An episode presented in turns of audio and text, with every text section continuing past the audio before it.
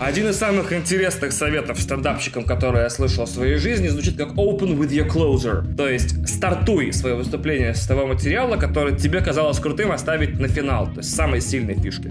Поэтому в подкасте, который на 95% посвящен тому, как я ненавижу абсолютно все, как все устроено несправедливо и какие люди тупорезы слушают этот подкаст замечательные VIP премиум делюкс персоны, хотелось бы начать с самого свежего опыта в этой области и с самого сильного бомбежа за 2 недели. Подкаст не выходил на прошлой неделе, потому что у меня, правда, не было времени и сил его выпускать. К этому мы вернемся и к вообще к его выпуску и регулярности, наверное, в финале, если я не забуду. Давайте сейчас по важным вещам. Расскажу историю. В Москве есть кинотеатр «Пионер». И это необычный кинотеатр в торговом центре на верхнем этаже с 70 залами, где крутят мультики и блокбастеры про боевых роботов и кайт. Это в широком смысле делюксово-премиальный зал. В Москве есть более дорогие кинотеатры, да. В Москве есть более премиальные кинотеатры, да. Но этот прям делюксово-премиальный. Чтобы вам было совсем понятно, что это за зал, я практически уверен, что аренда помещения кинотеатра «Пионер» на Кутузовском проспекте в Москве не окупает его деятельность. Ну, в том смысле, что его деятельность не окупает аренду. И, скорее всего, он убыточен для той компании, которая его содержит. Но если вдруг в России купят права на показ фильма французского, значит, режиссера Шмлю де Фляфля, в котором человек бегает и состригает волосы, значит, с людей на улицах, а потом поднимается на крышу небоскреба, склеивает себе, значит, клеем из них крылья и падает вниз, разбивается насмерть. И при этом фильм все равно длится 2 часа, потому что между состриганиями он разговаривает сам с собой, значит, в пустой, холодной и темной комнате.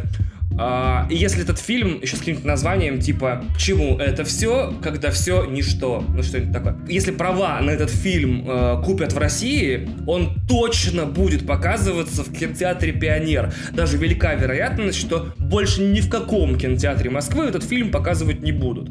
Это, если вдаваться в детали, то этот кинотеатр является партнером и частью программы общеевропейской кинопрограммы одной, но это все херня для тех, кто вот для зануд. Это просто Deluxe Premium VIP кинотеатр для нормальных, значит, людей, которые привыкли иногда на экране не видеть взрывы. То есть мне тяжело там появляться, прежде всего потому, что это кинотеатр одновременно с гардеробом и кафе с самым дорогим кофе, которое я пил когда-либо в центре Москвы, по-моему. То есть 450 рублей за капучино, и тогда такой «fuck you». И там показывают фильмы на иностранном языке, которые идут в прокате. Типа я там «Мстителей» третьих смотрел в оригинале, и «Последнего джедая». И в зале, как правило, иностранцы или очень-очень серьезные ребята. И вот в этот легендарный кинотеатр я с женой и подругой семьи, получается, отправился на фильм Ларса фон Триера «Дом, который построил Джек».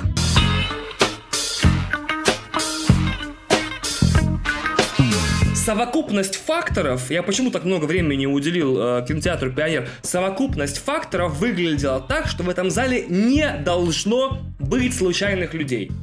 Даже несмотря на то, что статистически всегда каждый сеанс фильма на 90, может быть, на 85% собран людьми, которые проходили мимо кинотеатра, такие: «О, ебать, давай пойдем». Даже несмотря на это, мне кажется, что на новом фильме Ларса фон Триера в кинотеатре «Пионер» не должно быть людей, которые зашли просто погреться в зал на 2 часа. Ну, не должно.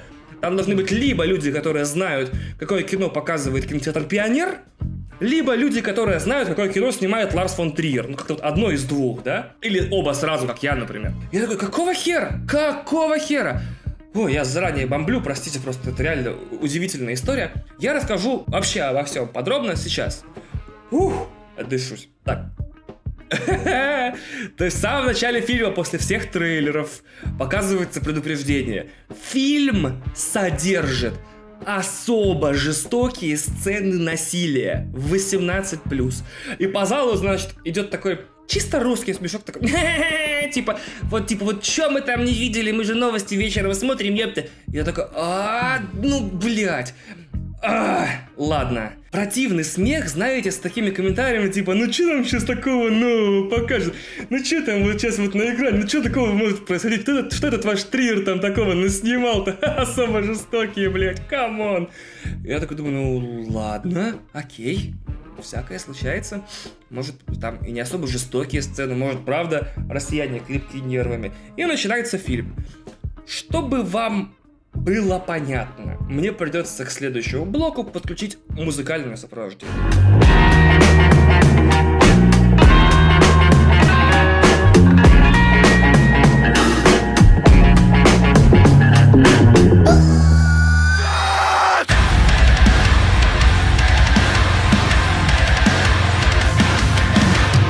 Главный герой в исполнении Мэтта Дилона встречает какую-то сельскую дурищу в исполнении Умы Турман. Дальше он встречает других героев, и других героев, и других героев. Практически все после встречи с ним умирают, но как бы в результате недоразумений таких. Это вообще в большей степени комедия положений.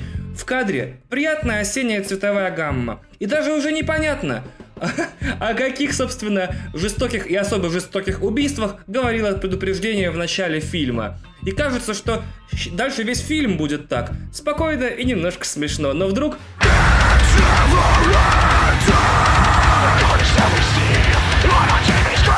Твою мать, ёбаные кишки распидорасила! Смерть, насилие! Все умирает! Ничего не имеет смысла! Ты умрешь! Страдания будут вечными! Двух с хвостиком часовой фильм состоит из 5 историй, только первые 2 действительно какие-то забавные, а вот начиная с 3... Триер, так сказать, перепрыгивает сразу несколько степеней ужаса и сразу вываливает на зрителя одищу. Прям смертоносную одищу. Вплоть до того, что зрители, те самые, которые смеялись вначале над предупреждением, начали массово покидать зал. Массово, типа, ёб твою мать. То есть, когда герой, значит, лупил домкратом женщину в машине, это нормально. Вот как только он из снайперской винтовки стал стрелять по детям, и это не спойлер, спойлеров вообще не бывает в таких фильмах. Это, значит, уже перебор. Вот это уже все. Тут я черчу линию. Бить женщин домкратом по голове можно, душить можно, но вот из снайперской винтовки под детям нет, сэр. Вы перешли границы. Пока начали вскакивать женщины и мужчины и выбегать из зала, размахивая руками и попискивая, рядом со мной сидит человек и произносит историческую фразу, типа, ну и куда смотрит Министерство культуры? Он с какой-то молодой спутницей, не знаю, жена, девушка, дочь, сестра, наплевать 20 раз. Он только к ней поворачивается, я просто слышу эту фразу. Куда смотрит Министерство культуры? О, даже вот я хотел целый спецвыпуск посвятить тому, куда же должно смотреть Министерство культуры и куда оно смотрит на самом деле. Типа вот я прям целый час бы на эту тему распинался и объяснял бы. Но я решил немножко это уплотнить до одного месседжа. Значит, задача Министерства культуры, каждого работника Министерства культуры состояла бы в идеальном мире в том, что кинотеатров «Пионер» в Москве было бы не 1, а, например, 21. Задача Министерства культуры также состояла бы в том, чтобы я в любой момент времени за свои деньги мог пойти на фильм, где стреляют из снайперской винтовки по детям. Потому что Министерство культуры не должно ограждать меня от вещей, которые я сам хочу посмотреть с теми или иными целями. Оно мне не папа, оно мне не мама, оно Министерство культуры. И оно должно мне эту культуру давать. Потому что в фильмах «Непобедимый» и Т-34, а также в фильмах «Тренер» и во многих других фильмах культуры не так много. Как, например, в одной сцене, где Мэтт Дилон делает из трупа 7-летнего мальчика чучело, улыбающееся и машущее. И это тоже не спойлер, fuck you. У меня так запекло! Неужели человек считает, что есть целое ведомство, в задачи которого входит защитить его от картинок, которые типа ему неприятны? Сука твою мать! Просто пиздец! Мало того, что он в этом уверен, получается, и само Министерство культуры в этом уверено, если экранирует нас последовательно от таких разлагающих вещей, как русский рэп, фильмы по комиксам. Министерство культуры как бы служит щитом служит прослойкой, шлюзом между несчастным россиянином, который, блядь, очень впечатлительный, я смотрю, для его стиля жизни, дохода и всего остального, и жестокой реальностью, где происходят всякие ебанутые вещи. Я так бомбанул, я такой, фак! И, короче, естественно, как и любой заводной мужчина, я не нашел ничего лучше, кроме как вывалить всю эту, весь этот бомбеж на жену. И я такой, блять, я не могу, просто это пиздец. Я хочу создать группу под названием «Куда смотрит Министерство культуры», чтобы у них был альбом «Куда смотрит Министерство культуры», и чтобы на этом альбоме была песня «Куда смотрит Министерство культуры». Прям вот такой триплет, как у Короля и Шута. И еще у многих групп. Почему-то Blind Guardian. Бля, одни говноедские примеры какие-то говнарские. Вот. И, короче, первый концерт мы будем невероятно популярны. У нас будет одна козырная песня, всего лишь, как раз-таки, куда смотрит Министерство культуры. И мы с ней соберем стадион Олимпийский. 20-30 тысяч человек, набитые в стадион. И я такой... Знаете, когда на концерт приходишь русских групп, как правило, русских, они такие, типа, прослойки между песнями делают, типа, подводки. Если песня называется «Говно и моча», они такие, знаете, каждому из нас нужно иногда сходить в туалет. И все такие, вот, и знаете, что остается после меня в туалете? Все такие, говно и моча! И зал такой, вот, я примерно так же нелепо буду подводить к треку «Куда смотрит Министерство культуры». Типа, мне часто задают вопросы, Олимпийский. Олимпийский такой, меня часто спрашивают, почему я такой охуенный. Это толпу я пытаюсь изображать, я не знаю, я не вижу, получается, или так как переслушаю, наверняка это вообще на толпу не похоже. Второй вопрос, который мне задают, Москва. Почему все-таки я такой охуенный?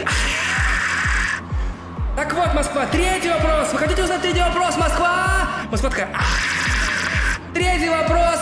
Куда смотрит Министерство культуры? Просто в зале истерика, нахер трусы летят, головы отрубленные, просто звезда происходит смертоносная. И я такой смотрю на них, такой, но в этот раз, Москва, я хочу, чтобы вы ответили на этот вопрос вместе со мной. И начинает играть разогревающая такая, Москва, вы готовы, Москва? Типа Москва такая, куда смотрит Министерство культуры, Москва? В пизду твоей мамки!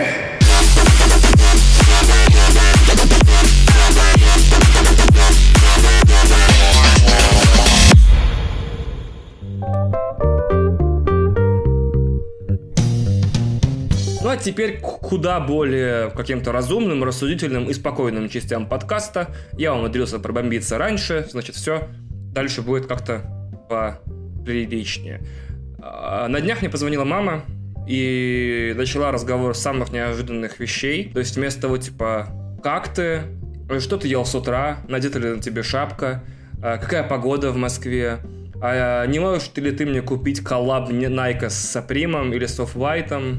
Такое тоже бывает. Спросила, значит, с чего ей начинать слушать Оксимирона. Я, конечно, замер на улице, как вкопанный. Бывают такие вещи, которые тебе говорят, и ты такой, настолько не совпадает у тебя портрет говорящего с вопросом, что ты просто, такой... Вот, то есть...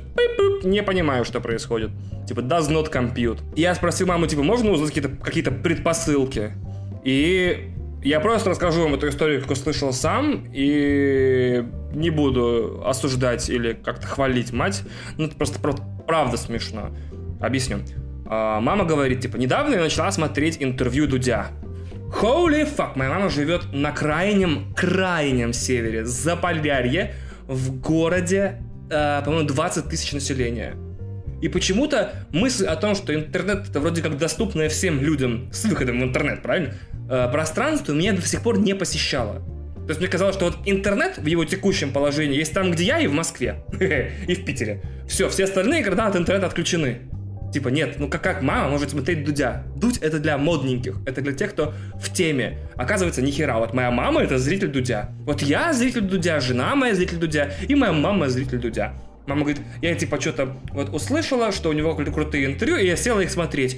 А как бы мне кажется, люди в возрасте уже за 50, мы за 50, они типа относятся к вещам новым с настороженностью. Но не моя мама, она просто села смотреть все подряд практически. И меня удивило то, что она, когда она перечисляла список типа интервью, с кем она посмотрела там, с Доренко, с этим, с тем, и вдруг так между делом типа с Гнойным и с Ресторатором. И я такой, holy fuck, то есть какие люди интересуют мою мать. Это, блядь, просто с ума сойти. И вот она говорит, Дудь постоянно спрашивает про Оксимирона, постоянно спрашивает про батлы. Вот даже Максима Фадеева он спросил про батлы. Вот очень интересно, а что за батлы? И дальше просто звезда. Моя мама загуглила «Версус батлы». Понимаете? Я даже не знаю, как это сформулировать. Смотрите. Отныне все «Версус батлы» — это зашквар, потому что их смотрит моя мама. Как вы знаете, нет способа сделать вещь более шкваристым говном, чем если это нравится мамам. Потому что зачастую основополагающим мерилом качества вещей, которые нравятся нам, ну, нам, как и детям, и чьим-то сыновьям и дочерям, это то, что это не нравится родителям. Я слушал много музыки, потому что она не нравилась моим родителям. Потом я понял, что это не должно быть мерилом, ну нахер, типа, это глупо. Но до этого миллион музыки было прослушано, потому что она не нравилась маме, и брошено, потому что она маме понравилась. Когда я застал маму, слушающей химн, я такой, вау, это супер зашквар, fuck this shit, никогда больше, никогда не буду слушать химн. Мама — это такой каток вкуса, то есть то, что попало под маму, это звучит довольно странно. То, что попало под маму, оно типа все, этим нельзя наслаждаться, это дедовское говнище. Мама смотрит «Версус батлы». Я такой, и какой же ты посмотрела? Думаю, пипец. Я себе представил мать. Она такая дома сидит, такая включает, такая, ох, ебать, он его разнес! То есть с пивандрием, или там с адреналин рашем, или с ионом, который рекламируется в «Версусах» энергетическим напитком. Я вообще офигел. Она говорит, я посмотрела, значит, исторический батл типа Гнойного и Оксимирона. А теперь вот, блядь, надо, конечно, как-то было подготовить меня к тому, что когда-то родная мать мне скажет, типа, я посмотрела батл Гнойного и Оксимирона. Я от того, что эта ситуация похожа на комедийный скетч, прям вот я по улице шел и прям согнулся, такой типа, фак, это вообще невозможно, это нереально. Потому что единственное, что в 2018 году хочется услышать после этого, это обстоятельный разбор типа панчей и батлов от типа родной матери. Мама говорит, типа, знаешь, вот Окси тогда, типа, вышел батлить всех, кроме Гнойного. А Гнойный вышел батлить Окси. И, конечно, он батлил в более дворовой манере, а Окси в этом плане, конечно, менее рэпер и меньше, типа, батлер, чем поэт. Вот, то видно, конечно, и понятно, почему, типа, Гнойный выиграл, а Окси проиграл. Но я, говорит, очень впечатлена Гнойным, потому что интервью с ним, типа, хочется его назвать гопником и дураком, однако он, типа, шарит в тех вещах, которые люди его поколения обычно шарить не должны. Это литература, музыка, история и так далее. И я такой, фак, это просто нереальное дерьмо происходит, просто нереальное дерьмо. Что следующее? У мамы, типа, 4-й престиж в Call of Duty? Что, у мамы типа платина в Titanfall? Мама посмотрела весь Marvel и типа уже прочитала все утечки новых Мстителей и знает, кто живет, а кто нет, и кто умрет из ныне живущих. Что следующее? Мамы врываются в это дерьмо хардкором, понимаете? Вот спросите, ваша мама тоже 100% посматривает что-то, чтобы быть в теме. Точно посматривает. И дальше мама такая, типа, а что слушать-то, Окси? Я говорю, ну, как бы у Окси по большому счету и слушать-то нечего, кроме Горгорода. Потому что микстейпы — это явно как бы такое специфическое, не для всех. А Горгород, типа, общедоступная тема. Ну и мама звонит мне на следующий день, такая, фак, это охеренно. Это супер талантливое мега-говно. Ну, то есть после того, как весь мир уже, ну не весь мир, давайте, в узком смысле вся Россия уже послушала, впечатлилась, уже разубедилась в том, что это круто, и успела, я имею в виду молодая Россия, да, то есть молодежь успела, типа, вау, новый альбом Окси, вау, новый альбом Окси крутой, Окси лучший рэпер, потом Окси может быть не лучший рэпер, потом, да и альбом, в общем-то, говно, ой, да и концепция херня, ой, да и вообще непонятно ничего, а с другой стороны сразу все понятно, то есть все, он как бы успел взлететь и упасть. И тут пришли мамы подчищать это дерьмишко. То есть теперь мамы послушают все, что вы там понаписали, гонфлады. Все, что вы понаписали, фараоны. Сейчас мамы вынесут свой вердикт. И забавно, что вот моя мама послушала Окси, а потом, когда началась вся эта круговерть с Хаски, послушала Хаски и говорит, что Окси вот хотя бы... Это, блядь, анализ уровня мамы, серьезно. Окси, он типа вот лучше одевается. Вот Хаски одевается и выглядит бомжара, а Окси типа выглядит хотя бы как нормальный человек. Я считаю, что это исчерпывающий анализ. Типа вот Хаски ходит в вадике, как лошок, а Окси там что-то носит, типа, нормальное. А литературный талант — это все от лукавого. Главное, кто как выглядит. Кто выглядит как Дэнди Лондонский, а кто как гопник одевается. Так вот, удивительно в этом совершенно другое. Пока одни родители устраивают истерики, значит, с подачей заявлений в прокуратуру, с требованиями отменить концерты, пишут письма, целенаправленно срывают концертную деятельность каких-то неугодных артистов, которые, как им кажется, поют детям про плохое. Рядом существуют, оказывается, здравомыслящие родители, здравомыслящих детей более-менее, которым просто интересно, что происходит. И вот эта бездна между теми, кто кидается на молодежную музыку, мне кажется, самым яростным способом за последние... Хотя, может, я просто не застал, может, он так всегда было. Вот я сейчас хотел сказать, типа, вот в истории российской музыки никогда так не щемили артистов, да щемили же. И, наверное, сильнее щемили, просто мы не застали. Типа, мы молодежь, а те, кому там 25-35... Молодежь, блядь, 25-35. Вот те, кому сейчас 25-35, мы, наверное, просто не застали, когда реально было дерьмово. Мне просто спросить не у кого, наверное, кроме как у мамы, да, забавно. Может быть, было и хуже. Сейчас, вон, Хаски сел, Хаски тут же вышел, даже отсидеть не успел. А Ката мог бы и двушечку посидеть, а Ката мог бы и десяточку посидеть, а Ката мог бы и на лагеря уехать. Правильно? За такие-то там всякие призывы к каннибализму и сложную лирику там и так далее. Поэтому мне кажется, что вот не так сейчас жестко с музыкой.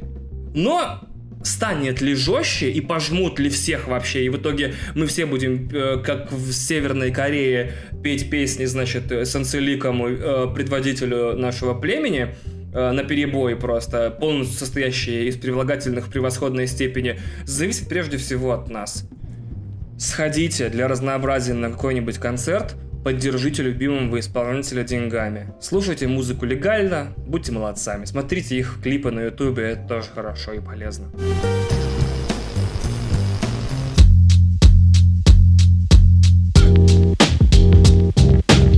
Книжные советы! Что я прочитал самого крутого за последнее время. Самая невероятная, самая начитанная, насчитанная и нажесчитанная рубрика, которого только могли себе представить. Я быстро. Потому что, вау, если рассказывать о книгах долго, люди наверняка будут отключаться и засыпать. Первым делом я закрыл давний гештальт. О, ты слишком умный, ты знаешь, что такое гештальт? Нет, я просто закрыл гештальт и прочитал «Убик» Филиппа К. Дика. «Убик». Это книга, которую вели... Охренеть, ребят. Я... Даже смонтировать этот кусок не разрешаю Кристине, потому что это реально моя реакция была такая, типа такой... Я прочитал, по-моему, за 3 дня или за 4. Это было великолепно. Это одна из самых крутых фантастических книг, которые мне довелось читать. Вся загадка книги в том, что такое Убик. И эту книгу невозможно заспойлерить. Если я вам сейчас расскажу, что Убик — это спрей, который не дает реальности развалиться, вы все равно ни хера не поймете. А если я скажу, что в конце книги один из героев находит в кармане монетку с изображением другого главного героя, это тоже не спойлер. Ну, то есть, это вот я знаете, мерила хороших вещей в 2018 году, которая действует, на самом деле, уже давным-давно. Когда ты посмотрел что-нибудь, или послушал альбом, или проиграл в игру, и ты гуглишь название этой штуки, чтобы почитать даже не историю производства, не интересные факты, а чьи-то интересные мнения об этом. Интересные мнения. Не интересные мнения, типа, это было классно, очень классная игра актеров и очень раскрыта им, блядь, мотивация персонажей, а также нет дыр в сценарии, а интересные мнения. Я нашел на Guardian довольно старую статью о том, типа, как фантасты празднуют 20-летие с выхода Убика. И какие теории они выдвигают по поводу того, что эта книга значит и для каждого из них, и вообще для литературы в целом. И там была безумная фраза, которая мне дико понравилась, что «Убик» — это книга, которая выскальзывает из твоих рук ровно в ту секунду, когда тебе кажется, что ты ее поймал. И у меня, правда, ощущение, что Филипп Дик, когда писал эту книгу, в каждой главе менял правила. Он писал эту главу типа «На самом деле, значит, этот мир, который я придумал с конторами по псионическому шпионажу и с организациями, противодействующими им, он работает вот по этим законам». В следующей главе законы меняются, но тебе не кажется, что он что-то забыл или каким-то образом типа наебался, когда писал книгу, а что сама реальность книги настолько тонка и неуловимо, что он может показывать с помощью текста и глав всего лишь ее часть.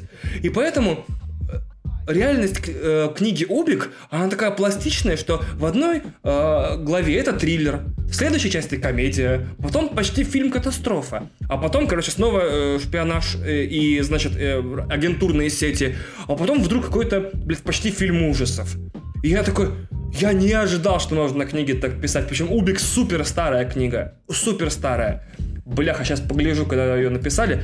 Я офигел, что с тех пор, видимо, после смерти Филиппа Дика, никто в таком стиле книги не пишет. У нас было много. Да, 69-й год, у нас было много разной фантастики. Никто не писал ее так одновременно разгильдяйски и в то же время пытаясь донести мысль о том, что реальность как таковая... Она вещь довольно хрупкая, и что так то, как ты ее воспринимаешь, это тоже, в общем-то, много вещей на это влияет. Только вот Уотс в «Ложной слепоте» частью этого коснулся, но там в основном про сознание, нежели про реальность. Мне кажется, что нас, правда, перестало хватать в массовой культуре вещей, которые на нас влияют. Помните, вот у меня вначале было про Триера. Я, например, только сейчас вспомнил кусочек, хотел сказать, что, может быть, у нас, правда... порог восприятия снизился, и если бы этим людям показали текст не очень жестокие сцены насилия, а в этом фильме происходят вещи, которые могут показаться вам неприятными. Например, в одной из сцен главный герой делает чучело в кадре из трупа семилетнего мальчика. Еще не поздно покинуть зал, получив компенсацию за билеты. Вот такой текст бы люди бы такие: бля, нахуя мне смотреть на чучело семилетнего мальчика, которое сделано из его трупа, снятое крупными и общими планами. Пойду-ка я домой, не знаю, поиграю в Red Dead Redemption или посмотрю, блядь, что там люди смотрят.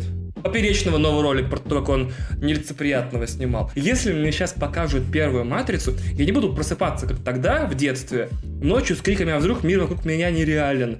И потому что я вырос, и потому что, в принципе, нет больше таких вещей, так влияющих на людей. А мне сейчас очень сильно не хватает хреновин в массовой культуре, и игр, и книг, и фильмов, которые показывали, что вдруг, типа, не все так понятно, и не все тобой так воспринимается, как тебе кажется.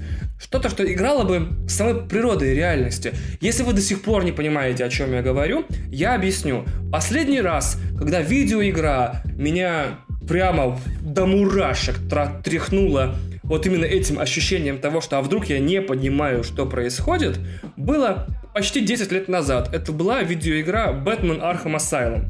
И если кто-нибудь ее проходил, он, наверное, понимает, о какой части я говорю, о какой части игры я говорю.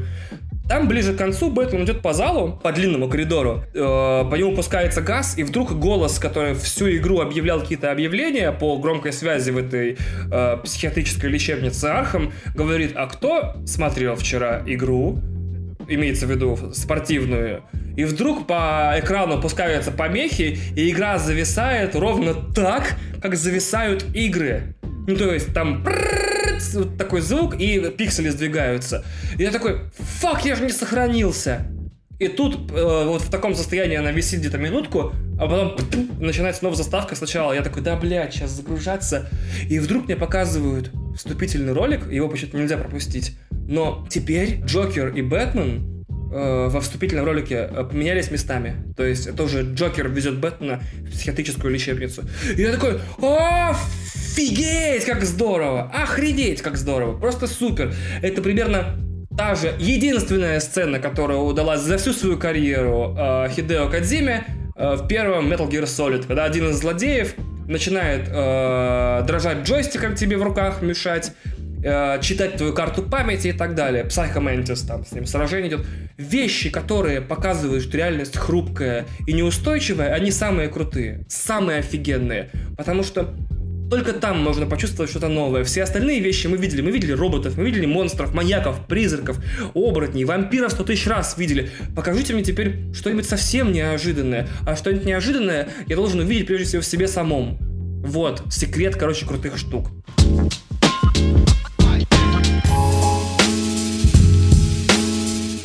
Так, ладно, дальше. Блять, хотел быстрее, в итоге 8 минут рассказывал про книгу Убик. Побыстрее он про книжки рассказывает. Следующее, значит, у меня на примере комикс Irredeemable.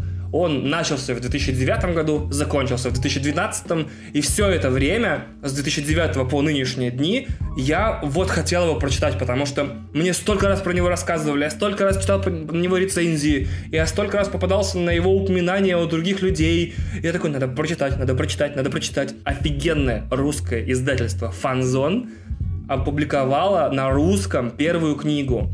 Очень долго сейчас объяснять, что такое ТПБ, что такое HC, что такое амнибус и что такое книга.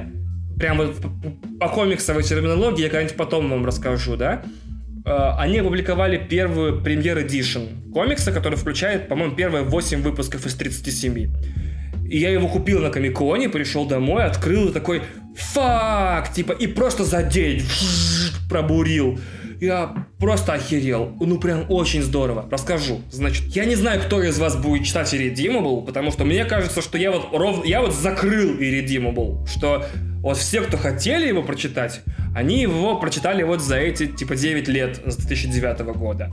А те, кто не хотел его прочитать, уже не прочитают. Плюс к тому, получается только 1/5 всего комикса сейчас переведена на русский. А вам придется ждать еще некоторое время, пока издательство «Фанзон» переведет еще 4 книги. Поэтому придется подождать немножко. Но я расскажу завязку, может, вас заинтересует, потому что лично я опупел от завязки прежде всего. К середине комикса я перейду попозже. Смотрите, завязка в том, что на Земле внезапно, абсолютно для всех, и неизвестно откуда появился чувак по имени Плутонианец. И никто не знает, он мутант или инопланетянин, но он обладает всеми важными, ключевыми, да, сверхспособностями. Он суперсильный, он супербыстрый, у него рентгеновское зрение, лазерные лучи из глаз, замораживающее дыхание, вы понимаете, да? И плутонианец прилетает, и он, получается, вырос на этой планете и вдруг стал героем. И он носит такое обтягивающее трико, и он супергерой, и он собирает таких же одаренных людей по всей Земле,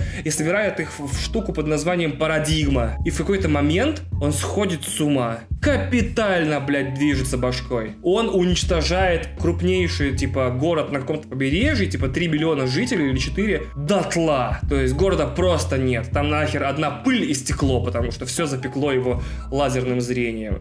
Он в одной из сцен комикса уничтожает целый тропический остров, потому и позволяет, спасти с него только 10 человек. Почему он двинулся головой? Этому и посвящен все 37 выпусков комикса.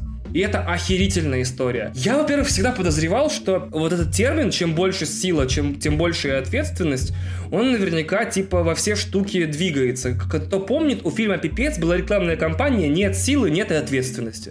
Классная фраза. Однако наверняка этот же термин движется и в другую сторону. Абсолютная сила, абсолютная ответственность. А так как сила у плутонианца абсолютная, то и ответственность на нем абсолютная. В результате чего за каждого спасенного ему приходилось выслушивать нытье, вытье и претензии, и обвинения в том, что он не спас еще 10 человек. То есть мы ожидаем от него, что он все наши проблемы решит, а он, при всех его суперспособностях, его не 100. Его, он один. Это охеренная идея того, что люди, на самом деле, закомплексованные чмошники и всегда ждут сильных мира сего только ради того, чтобы их потом не боготворить, а чмырить и обвинять, стягивая до своего уровня. И раз за разом сталкиваясь с человеческой неблагодарностью, с повышенными требованиями, с абсолютной ответственностью, с человеческим желанием, наоборот, схватить что-нибудь чистое, светлое и доброе и опорочить, в случае него, сказать ему, что он не такой-то, может быть, и охуенный, раз не спас тот пожар, а спас тот пожар. Он и двинулся башкой капитально. И оказывается, что у него миллион загадок было, 14 тысяч отношений. В общем, Чтобы совсем просто объяснить, да, по завязке это немножко напоминает «Хранители». Ну, не по завязке, а по атмосфере, что это очередное развенчание культа супергероев. И что, типа, самые добрые, честные, открытые из них на самом деле внутри обладают такими страшными вещами. То есть, если ты супергерой, то у тебя и психические отклонения супер, и последствия от них тоже супер. Типа, человек почти уничтожает полностью Землю, и ни одно из государств, и ни одна из армий не может ему ничего противопоставить, если он одним взглядом плавит танк. Да, это Watchmen, да, это чуть-чуть «Хранители», но «Хранители» они такие для прям выебистых. То есть такие, я люблю ссылки на 80-е, мне очень нравится, типа, как вот и в фильме, и в книге, вот в книге Мур, а в фильме Снайдер ссылаются на культурные явления 80-х. Это такая игра с читателем и зрителем. А вот Irredeemable для тех, кто хочет увидеть пиздячки, для тех, кто хочет увидеть, какая бывает, блять, вагина лося иногда. Другое дело, что комикс классно начинается, прям классно начинается, но в середине его начинает калашматить с дичайшей силой, потому что, я помню, я поймал себя где-то типа на 20 каком-то выпуске, я такой, ага, на Земле супергерой сошел с ума и уничтожил несколько городов, оставил после себя миллиарды жертв, ну, миллионы, ладно. И, типа, все пытаются узнать, что с ним делать, потому что он слышит абсолютно всех, невозможно ничего спланировать против него, он и убил своего сайдкика, он убивает всех, кто пытается выступить против него, просто без усилий, моментально. Я такой, ого, вот это завязочка, 20-й выпуск. Этот супергерой выбирается из тюрьмы, которая находится в основании солнца, одного из солнц во вселенной, но для этого ему нужно победить монстра, у которого настолько большие и типа сильные кулаки, что они что они ударяют так сильно, что уносят жертву назад во времени. И он такой, я типа не в этот комикс я как-то вписывался. То есть по факту все тома написаны, ну все выпуски написаны одним и тем же человеком.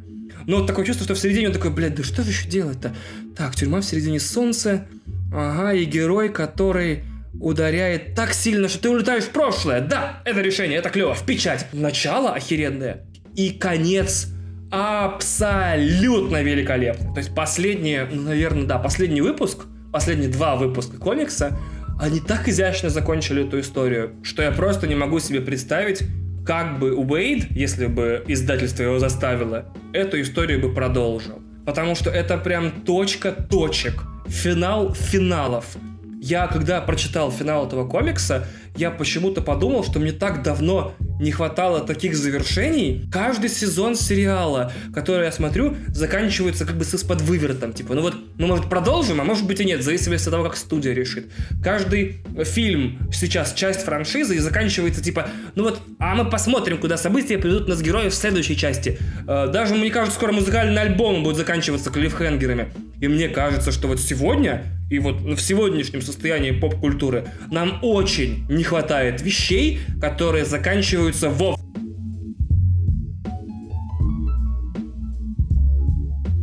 А теперь у нас небольшая интерлюдия, я не помню, как это правильно называется, небольшой перерывчик. Хотел прочитать отзывы из iTunes. Залез, смотрю, новые отзывы есть. Очень приятно, что вы их оставляете. Оба отзыва оставлены вчера, 10 декабря. Сегодня 11, я записываю. Подкаст будет, когда жена смонтирует. Я ей не указ в этом деле абсолютно. Когда хочет, тогда и монтирует. Пишет нам Кролец 29. Можно говорить много слов, но лучше бегите и слушайте. Этот подкаст не спутай с другими проектами.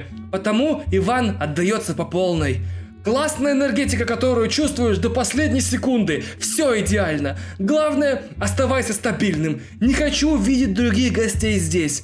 Быть может, просто делать отдельные вставки с таким же хорошим качеством звука? Ты лучший. Королец 29. Огромное спасибо. Классная энергетика, которую чувствуешь до последней секунды. Хер знает. Наверное. Все идеально. Нет, потому что у меня у самого огромные претензии к этому подкасту, и мне до сих пор не нравится ни один выпуск. Может быть, в этом и секрет. Я постоянно вот недоволен тем, что я делаю, и стараюсь сделать это лучше. Главное, оставайся стабильным. Я попытаюсь, но у меня много работы и дел, и иногда я, как представлю, что мне нужно будет 2 часа говорить в микрофон, А у меня такая классная партия там в Battlefield, или в Battlefront, или в Call of Duty, или я так разыгрался уже в Red Dead Redemption, что я не могу, прости. Не хочу видеть других гостей здесь. Есть у меня пара идей по поводу гостей. Я пока ничего говорить не буду. Давайте я сделаю, это будет сюрпризом. А не сделаю, то как бы я ничего и не обещал. Быть может, просто делать отдельные ставки с таким же хорошим качеством звука я не буду. То есть, либо мы с гостями классно пишемся, либо мы вообще не пишемся с гостями. За «ты лучше» отдельное спасибо. Еще чувак пишет нам: «Хой, спасибо за смешные моменты. Ты лучший!» Бляха-муха, два комментария, которые заканчиваются на «ты лучше». Если хочешь, приезжай к нам с друзьями. К нам с друзьями куда? Пишет нам Хой. Куда? И это еще не прикол главный, потому что я, короче говоря, полез посмотреть. Полез посмотреть комментарии. Просто полез посмотреть. Если вы помните, я их читал и в прошлом выпуске. Я читал в прошлом выпуске отзывы с iTunes. Это было долго, утомительно, тяжело. Мне даже Кристина сказала: бля, ты затянул. Простите, но прикол в чем? Есть чувак по имени Птицын. Помните, у него был отзыв, вы сейчас не вспомните, я просто вкратце перескажу, типа: блядь, ты wannabe стендапер, хуэсэс, Педро. Я удивился, почему он написал отзыв про то, что я, типа, ебаный подкастер, и поставил 5 звезд. И сегодня я вижу, что он сменил отзыв на 1 звезду. Может быть, не сегодня, может быть, в день выхода. То есть, чувак написал отзыв 7 октября, это когда вот во время большого перерыва, да, 7 октября написал отзыв, потом слушал еще 3 выпуска, услышал в предыдущем выпуске, что у него стоит 5 звезд, зашел в iTunes и сменил рейтинг на 1 звезду.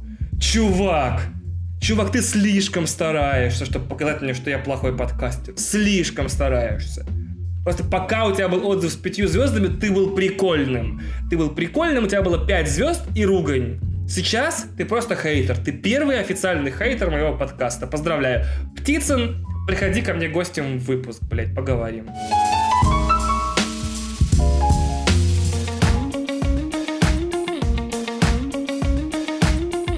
Мы недавно с женой смотрели «Навального», потому что мы без ума от коррупции. Навальный выпустил то расследование про Брилева. Если вы не смотрите, это никакого отношения к делу не имеет абсолютно. И где-то в середине расследования он подытоживает, значит, весь материал первой половины ролика и говорит, типа: вот мы нашли доказательства того, что он гражданин там Британии. И как он может делать вещи X, если он Y. Как может быть такое, чтобы человек с Y мог делать X?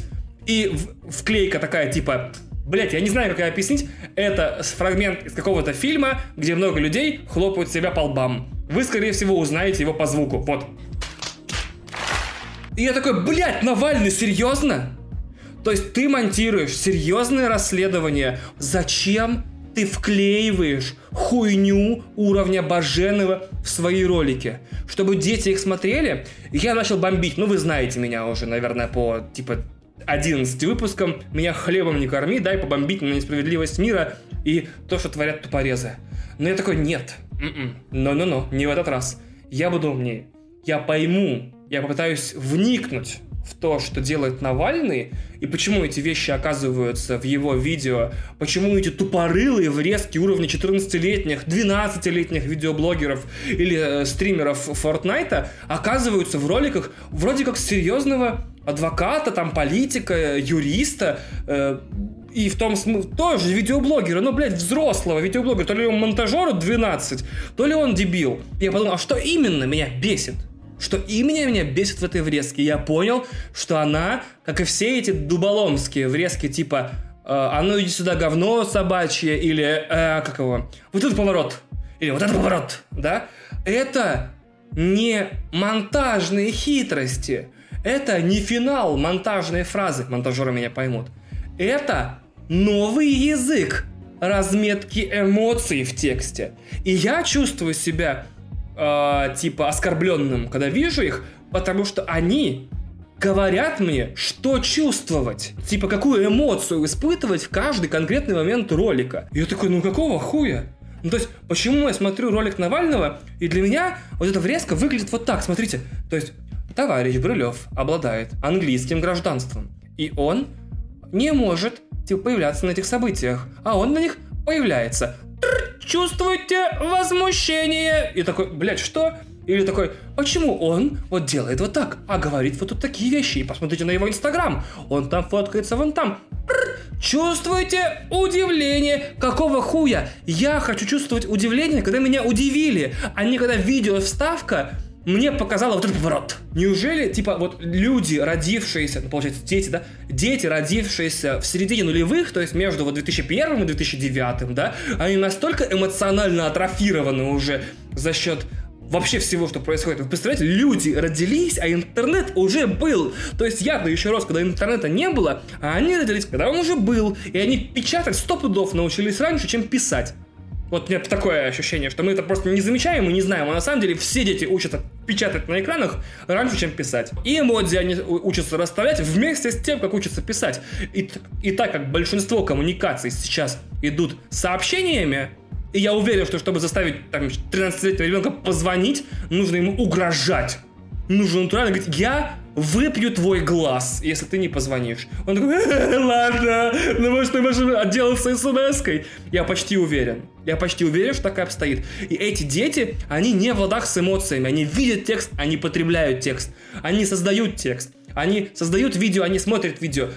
И когда в этом языке, в нашей знаковой системе, я сейчас, наверное, разговариваю сейчас только с филологами, потому что остальные не знают, что такое знаковая система. У нас есть знаковая система в языке. И не только в языке, но это не важно. Например, у нас есть пунктуация, чтобы размещать в текстах интонации и благодаря им как бы отделять одни смыслы от других. У нас есть буквы, у нас есть миллион всего. И получается, что в какой-то момент развития цивилизации нам понадобился дополнительный набор знаков, чтобы размечать эмоции. Отсюда появились эмодзи. Потому что мы не можем просто отправить «привет», потому что теперь технически «привет» ты можешь прочитать 1000 разных, типа, прочтений.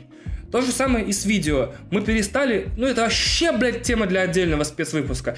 Люди перестали относиться к информации так, как относились когда-то.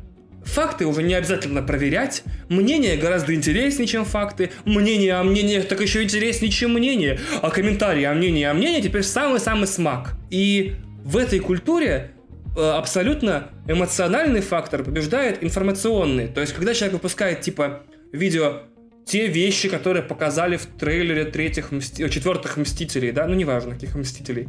Люди такие «Круто». А если ты выпускаешь «Я охренел!» и умер от того, что показали в трейлере четвертых Мстителей, а моя собака повесилась. И тут все такие, вау, ну это значит уже серьезнее. То есть информация стала неотделима от эмоций. И получается, что Навальный это то ли понял, то ли случайно в это воткнулся, то ли я очень сильно и крепко задумывался и пришел к чрезмерному количеству выводов. Но получается, что теперь абсолютно неважно, о чем вы рассказываете. Вам параллельно с этим нужно апеллировать к эмоциям своих зрителей и читателей. Чем я никогда не занимался в этом подкасте. То ли я тупорез, то ли я на самом деле не считываю главнейший тренд поколения. В каждом своем блоге говорить, и вы должны чувствовать возмущение, и вы должны чувствовать злобу, и вы должны чувствовать бомбежку, и вы должны жаловаться на эту несправедливость, и какими-то там еще. А я всего лишь, как, блядь, пиздец, серьезно, fuck you. Я вас слишком сильно уважаю, своих VIP премиум делюкс слушателей, чтобы так к ним относиться. И серьезно, если бы в подкасте, я бы слушал подкаст, и человек такой, происходят вещи, которые вы не можете себе представить, невероятные, будоражащие душу события. Например, вот такое. Вот это поворот.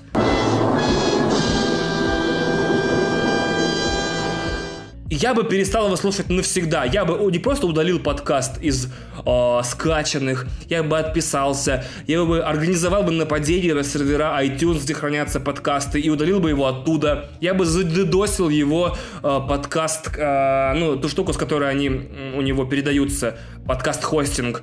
Я бы нашел его, плюнул бы ему в глаз, удалил бы страницы социальных сетей, сжег бы свой телефон и его телефон, сломал бы ему микрофон, потому что я считаю, что каждый раз, когда человек, любой, апеллирует к вашим эмоциям, это значит, что ему не хватает фактов, или его мнение недостаточно сильно сформулировано, чтобы восприниматься всерьез. Это не касается комиков. У комиков задача, у комиков и артистов задача апеллировать к вашим эмоциям. Если человек поет, он делает это не с математической точностью. Он поет, чтобы заставить вас смеяться или плакать. Человек играет на сцене, чтобы заставить вас смеяться или плакать. А если человек о чем-то рассказывает, то каждый раз, когда он использует прилагательное типа «вопиющий», там типа «грандиозный» или требующий там общественного возмущения. В общем, когда вы чувствуете, что человек в информации передает вам эмоции, значит, он хуесос тупорылый. Это почти все видеоблогеры, начиная с Соболева. Вы просто послушайте, как они разговаривают. Просто послушайте.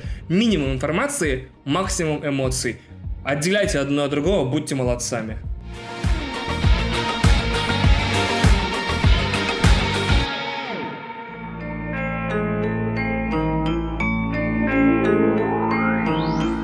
Группы говорят классную фразу, когда выступают английские «Thank you for coming out». И я долго смеялся с друзьями, что они благодарят всех геев за coming out. Ну, то есть, когда группа американская выступает, она обычно такая смотрит в зал и орет, типа «Еее!», типа «Moscow, thank you for coming out!». На самом деле, это означает, типа, спасибо, что вы выбрались из дома, чтобы нас посмотреть. И это на самом деле, типа, что ж за общество такое, где люди благодарят других людей за то, что те из дома вышли. Вот. Но шутка про геев все равно классная. И я благодарю вас за, типа, уделенное время. Потому что, бляха, типа, уделить час или полчаса, или сколько это, этот выпуск будет длиться, я знаю, как тяжело уделить время вещам. Знаю, как тяжело выкроить время на сериал, на фильм, на подкаст, слушать следующий выпуск или смотреть, как они копятся. Поэтому огромное вам спасибо. Мы до сих пор не преодолели мою психологическую отметку в 1000 прослушиваний за первые сутки. Мы бесконечно к ней приближаемся, то есть у каждого выпуска эта цифра прослушивания за первые сутки на 50 больше. Я не знаю, как так получается, то есть было типа 600, 650, 670, 700, 750, и вот сейчас вот в последний раз было почти 900. Я очень впечатлен, я не закрою подкаст, как только мы дадим типа первую 1000 за вот сутки, но я буду вам бесконечно благодарен. Единственное, чем вы можете поблагодарить меня за классно проведенное время, если вы считаете это время, проведенное классным, и вам хочется меня поблагодарить, поделитесь выпуском подкаста с кем-нибудь. Просто отправьте ссылку. Это делается в любом приложении, очень удобно. Можете отправить ссылку на что угодно. На iTunes, если у вас и у него iPhone. Или у нее, неважно. На приложение, где вы слушаете подкасты. Просто расскажите, просто посоветуйте когда-нибудь послушать. Типа, классный подкаст, чувак прикольные штуки говорит. Также, если вдруг у вас есть желание, вы можете поставить оценку в iTunes. Всегда рад. Можете даже не быть там зарегистрированными. Придется зарегистрироваться, наверное. Если у вас есть iTunes, поставьте нам 5 баллов. Напишите отзыв, я прочитаю его вслух. На других платформах я отзывы палить не могу. Подписывайтесь на меня в Твиттере, я шучу туда шутки. Подписывайтесь на меня в Инсте. Я ничего не пощу почти. У меня почти не выходит история, у меня очень редко появляются фотографии. Я очень редко выхожу в эфир. Я идеальная подписка в Инсте, которая ничего от вас не требует. Не смотреть на мое ебало каждую неделю, или каждый день, или каждые 3 часа. Не пролистывать мои сторис, не вот, отмахивать мое уведомление о том, что я начал прямую трансляцию. Подпишитесь, я делаю все эти вещи супер редко. Супер редко. И сегодняшний спонсор рубрики «Подрыв танцполов» — великая, что бы ни говорил Олег из «Русского шафла», великая рэперша Алена с песней «Ветчиняй». Самый разрывной хит этой зимы. Спасибо за то, что послушали. Приятного вам дня. Пока. Чуєш мій клич, біля мене сотні невідомих облич, біля мене світло, хоча зараз ніч, біля мене біт, знаєш, це моя річ, біля мене кач, біля мене близькі вогні, біля мене близькі мені, біля мене тиски магніт, біля мене всі, а ти ні, ти до мене йдеш, сяєш мільйоном пожеж, ти до мене хочеш, а вже ж, біля мене не існує меж, кожен це ціль, кожен це мішень, я своїм злом зриваю кліше, ти чуєш моншети, ти чуєш цей звук, біля мене море вгору піднятих рук, біля мене воду вбирає мій груд, біля мене ті, хто перевернув цю гру. Біля мене сонячно знов, біля мене слово любов, біля мене тільки ті, хто почули аго, серед купи розмов, між високих кудров, чуєш лиш на станов, вчи і не мовчи, біля мене той, хто літай, мовчиш, і шукай своїх серед всіх оченят, а ти нам відчиняй, чуєш нам, відчиняй, ей! Відчиняй свої двері для нас, відчиняй вже тепер, доки чуєш цей біт, адже він тебе впер, доки ти чуєш тук десь поміж жабер, доки ти пам'ятаєш себе, відчиняй свої двері для нас, відчиняй вже тепер, доки чуєш цей біт, адже він тебе впер, доки ти чуєш тук десь поміж жабер, ти пам'ятаєш себе. Знаєш, як так, нове покоління наступає на старт, нове покоління від відкриває свій чарт. Море покоління і зухвалий стріт-арт. Такий-такий азарт, загартований дух. Моє покоління починає свій рух. Ми перегортаємо сторінку стару. Ставки максимальні сьогодні на гру. Ти піймай цей груз, ти почуй мій клич. Нове покоління, то є сотні облич. Нове покоління, то людей лабіринт. Нове покоління задає тобі ритм. Ти палай гори, палай гори. Моє покоління вже чекає прорив. Не дивися згори, не кажи ай-яй-яй. Ти нам відчиняй, чуєш, нам відчиняй. Ей! Відчиняй свої двері для нас, відчиняй вже тепер, доки чуєш цей біт, адже він тебе вперду, доки стук десь поміж жабер, доки ти пам'ятаєш себе. Відчиняй свої двері для нас, відчиняй вже тепер, доки чуєш цей біт, адже він тебе вперду, доки ти чуєш стук десь поміж жабер, ти пам'ятаєш себе.